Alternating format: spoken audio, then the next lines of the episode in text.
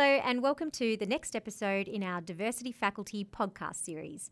I'm Neha Rao, Senior Client D&I Engagement Manager, and I'm joined by my fellow diversity faculty members, Simon Kerr Davis, Counsel in our Employment and Incentives team, Daniel Danso, our Global Diversity Leader, and Laurie Ollivent, Senior Lawyer in our Employment and Incentives team. In today's podcast, we are going to be tackling the very thorny topics of targets, quotas, and positive discrimination. Now, Daniel, over to you first. What do you think of targets and quotas as a way to drive change in D&I? Um, I mean, I, th- I, think we have to first kind of understand the difference between targets and quotas because they basically do the same thing. Um, they, they try to fix an imbalance by introducing diversity, in this case, into various spheres.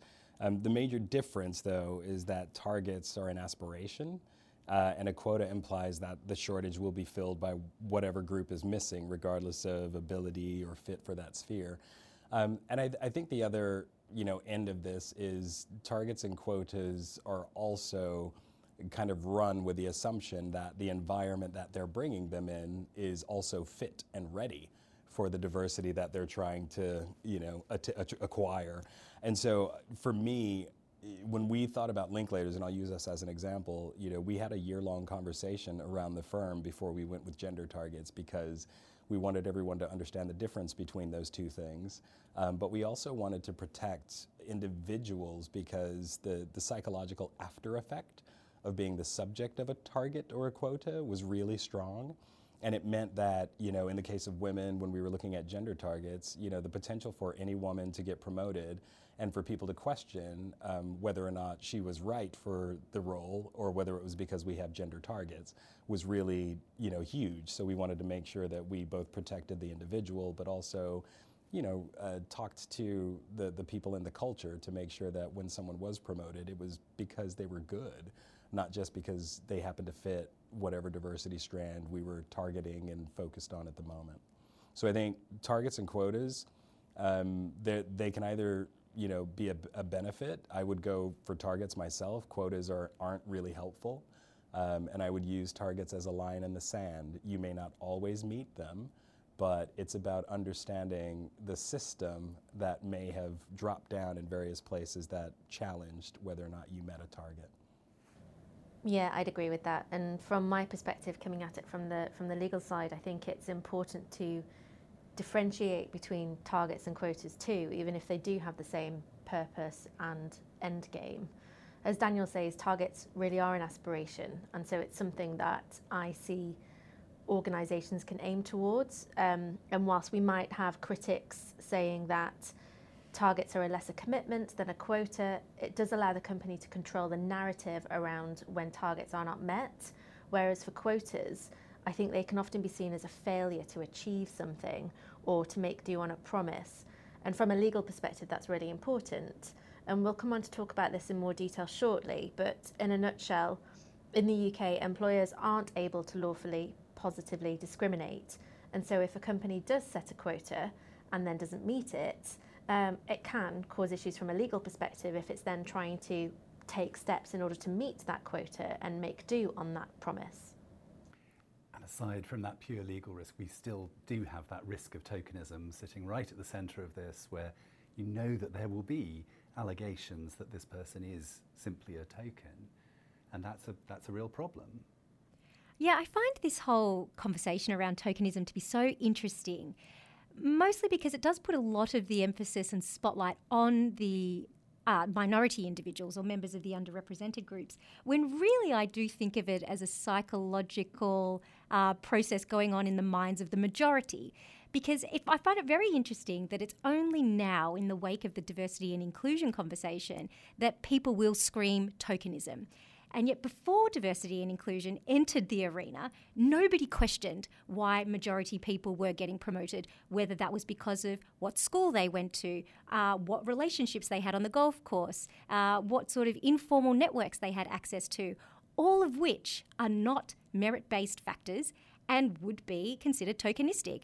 And if you do look at the sheer size of the majority representation in an organisation, there is definitely more chance of tokenism um, having been a factor in a lot of their presence and yet we don't question it. I find it a very interesting psychological leap to now question it when we start seeing um, members of the minority group move into positions. I agree with that, and I and I do think that you know some of this is about validating the personal experience of the people that are coming through. Um, we hear so much that people are promoted, and the first thing that people think about them is like, "Oh, you're the diversity candidate."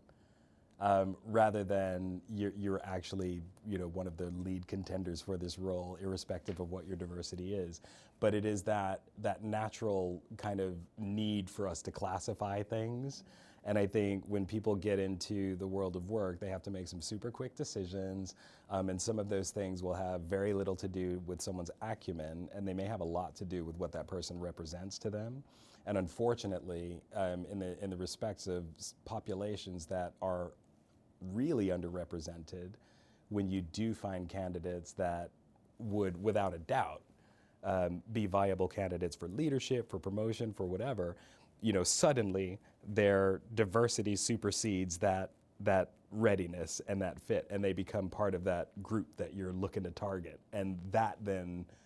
To me, that's the thing that I mean by it chips away at that psychological after effect of like, so we, we've got all of these race programs going on right now to focus, you know, on black people.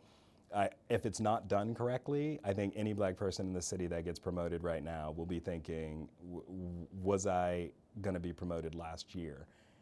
If George Floyd hadn't been murdered, would my promotion be happening right now in the same way? And I think that's why a business has got to be so clear about what it's doing because the expectation of discrimination and tokenism is, is quite real.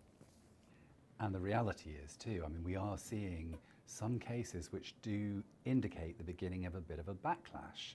So earlier this year, a case came out, J. Walter Thompson, the advertising agency, um, were accused of positive discrimination. And when you look at the facts, it's actually pretty difficult to argue against. I mean, this was an organization which had a uh, massive gender pay gap. 40, almost 45% gender pay gap. So they had identified that they had a problem.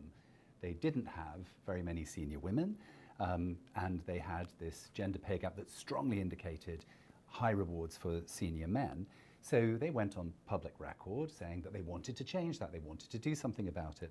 And they did that quite graphically with uh, one of their senior leaders doing a presentation with a slogan written up on a screen, which was white, British, privileged, straight men creating traditional above the line advertising. And they struck it through with a line saying, you know, this, this has to change. We don't want to be the boys' club anymore. Um, and two of their male employees raised a complaint, a concern, saying people are worried about this, people are not comfortable. At the same time, the organisation was going through a redundancy process, and these two individuals were in the redundancy pool. There was also one female candidate in the redundancy pool who was removed from that pool. So these two men were selected ultimately from an all male pool and were dismissed by reason of redundancy. Claimed sex discrimination, harassment, victimization, and unfair dismissal, and won at, in the employment tribunal on, on all counts. Now, that's a, a pretty skewed, pretty extreme set of facts, but nevertheless, I think it does show that people are on the lookout for what they may see as positive discrimination or tokenism, um, and that action will be taken. Um, and it's confusing for employers. It's really confusing because you're left with the situation where you know that you want to change things, but you can get it wrong and move too easily into positive discrimination. But you can use positive action. And maybe, Laurie, do you want to just talk a little bit about positive action? Yeah, sure. So we are often asked how employers can positively discriminate in order to achieve diversity in practice. And as Simon says, there is this assumption that employers can positively discriminate when they've got the best intentions because they want to achieve the diverse targets and quotas that they might have signed up to. But under UK laws, this is unlawful. And however well intentioned the action might be, it can still be discrimination, even if it's positive discrimination. And so the classic example is appointing a female employee to even things up a bit. Um, but as Simon says, the law does allow employers to take positive action, but it's only in two quite limited situations. The first is generally, and then the second is on recruitment and promotion. So, firstly, looking at when it's taken generally, an employer can apply positive action where there's participation in an activity by those who share a protected characteristic and it's disproportionately low, or they suffer from a particular disadvantage. And in that case, the employer can then take positive action to enable or encourage those persons to participate in the activity or minimise whatever disadvantage that they are suffering from. Again, a classic example might be where an older generation of employees suffers a disadvantage because they haven't had the same access to technology or certain training or qualifications as part of their education. And so an employer could then arrange for training, especially for this demographic of the workforce, in order to remove that disadvantage. Or another key example might be setting up targeted networking groups and opportunities for certain demographics within the workforce. But all of this still has to be done proportionately by the employer, and so how it's done in practice can be quite limited. Simon, do you want to talk a little bit about how positive action can be taken on recruitment or promotion?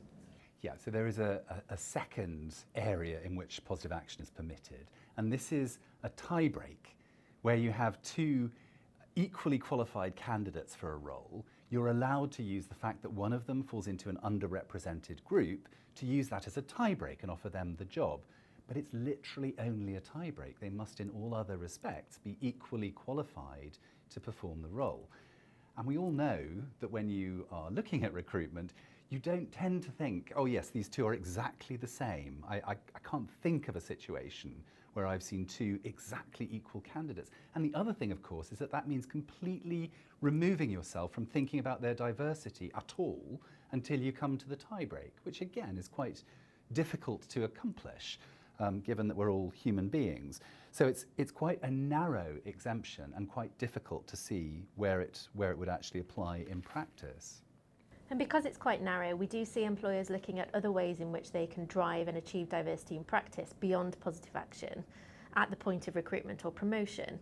And really, that's the more longer term strategic investment into your talent pools and your pipelines and actually ensuring that your decision makers and interviewers and moderators are diverse in themselves and they're well appointed. And so we're avoiding the risk of those recruiting in the same image. But really, what I think this means is also about focusing on building an inclusive culture within your organisation and actually focusing and nurturing on your existing diverse talent rather than always looking at it solely from the types of diverse candidates that you actually have coming through the door. So, what is interesting uh, that we're seeing in the market at the moment is targets being imposed by various other industry bodies, um, by charters and uh, industry wide initiatives, and also clients and customers that pushing it down the supply chain. So, just to name drop a few, um, you know, the 30% Club set their stall out as uh, promoting uh, or setting a target of 30% female promotions into senior positions.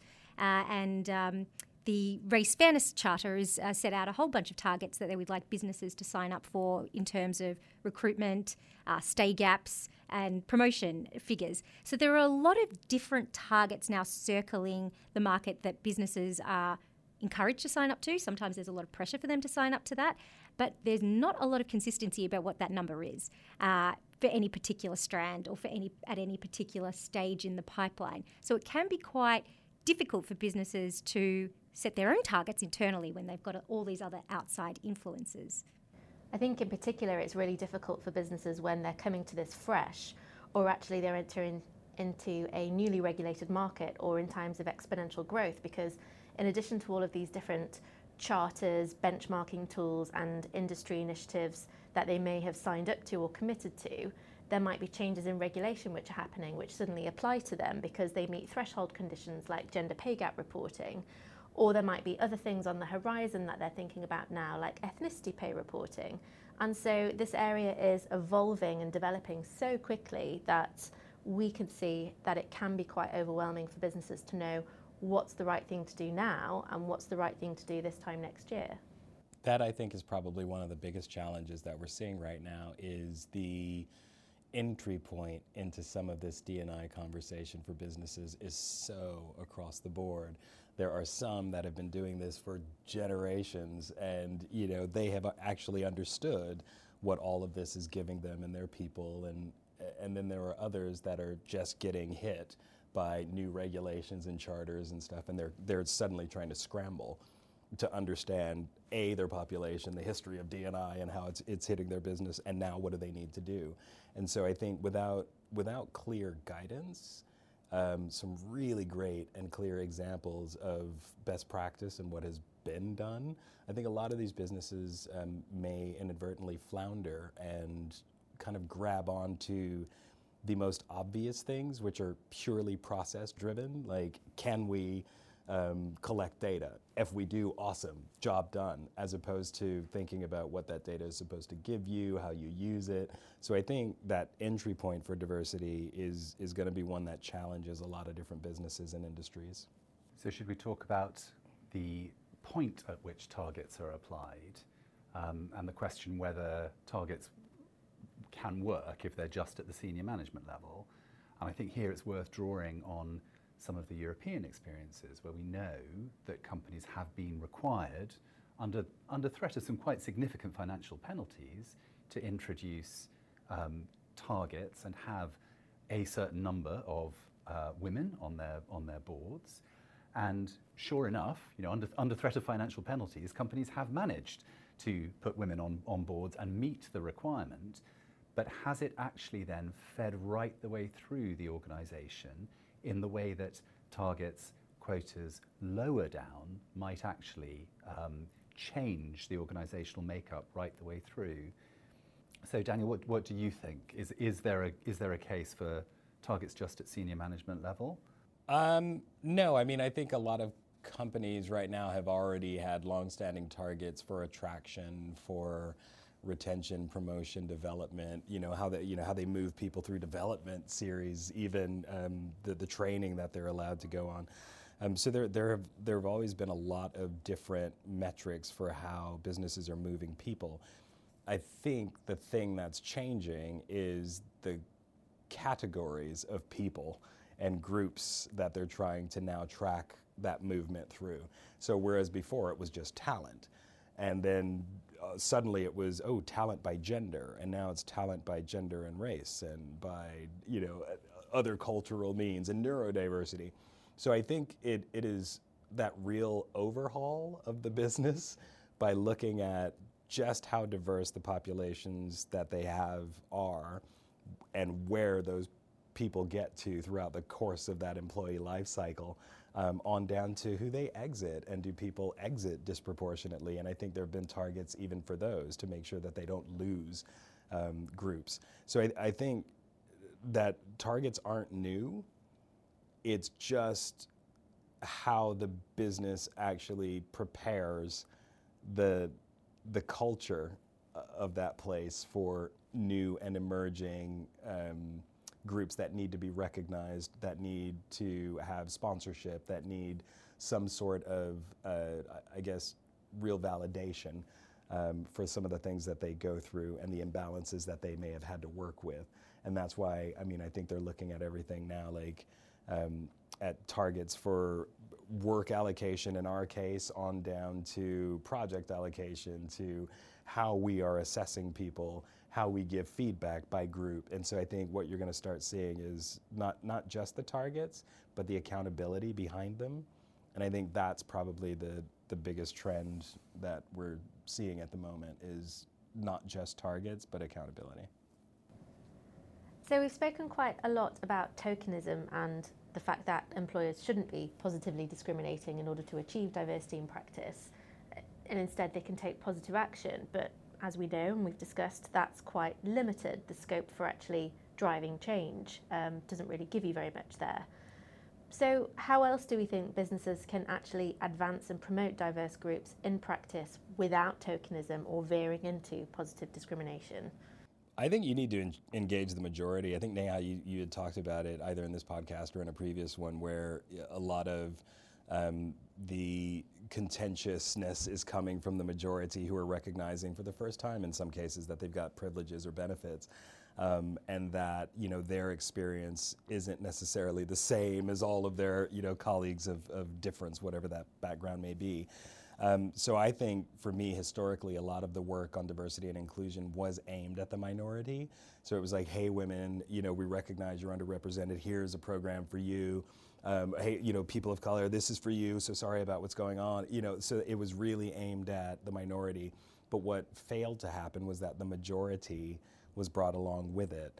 Um, and so when we started, you know, thinking about how we were going to communicate the lack of equity, we would talk to the majority about the things that they already get. So, for example, with our LGBT, you know, stuff, just to mix diversity strands, um, we would say to our straight colleagues, you know, we're celebrating LGBT pride because, you know, now our gay colleagues can get married like our straight colleagues, like some of you have always been able to.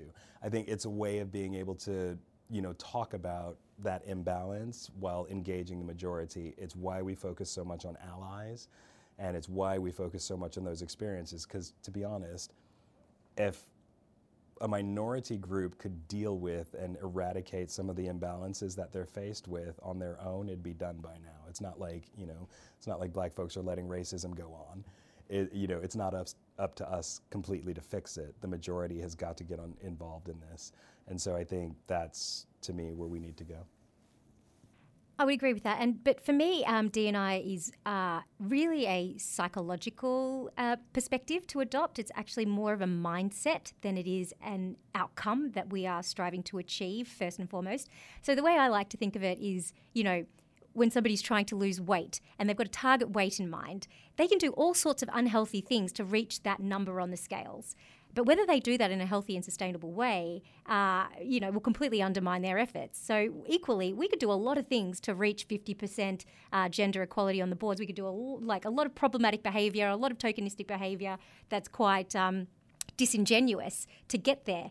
But it's not the way we want to get there. It's more of a mindset. So for me, diversity and inclusion is about slowing right down and adopting the mindset that everybody understands they have biases and everybody takes the time to get to know the individuals around them, particularly ones that aren't the same as them or have different backgrounds for them, actively seeking for people's strengths and skills because that's something that can be um, that your biases can block from your view.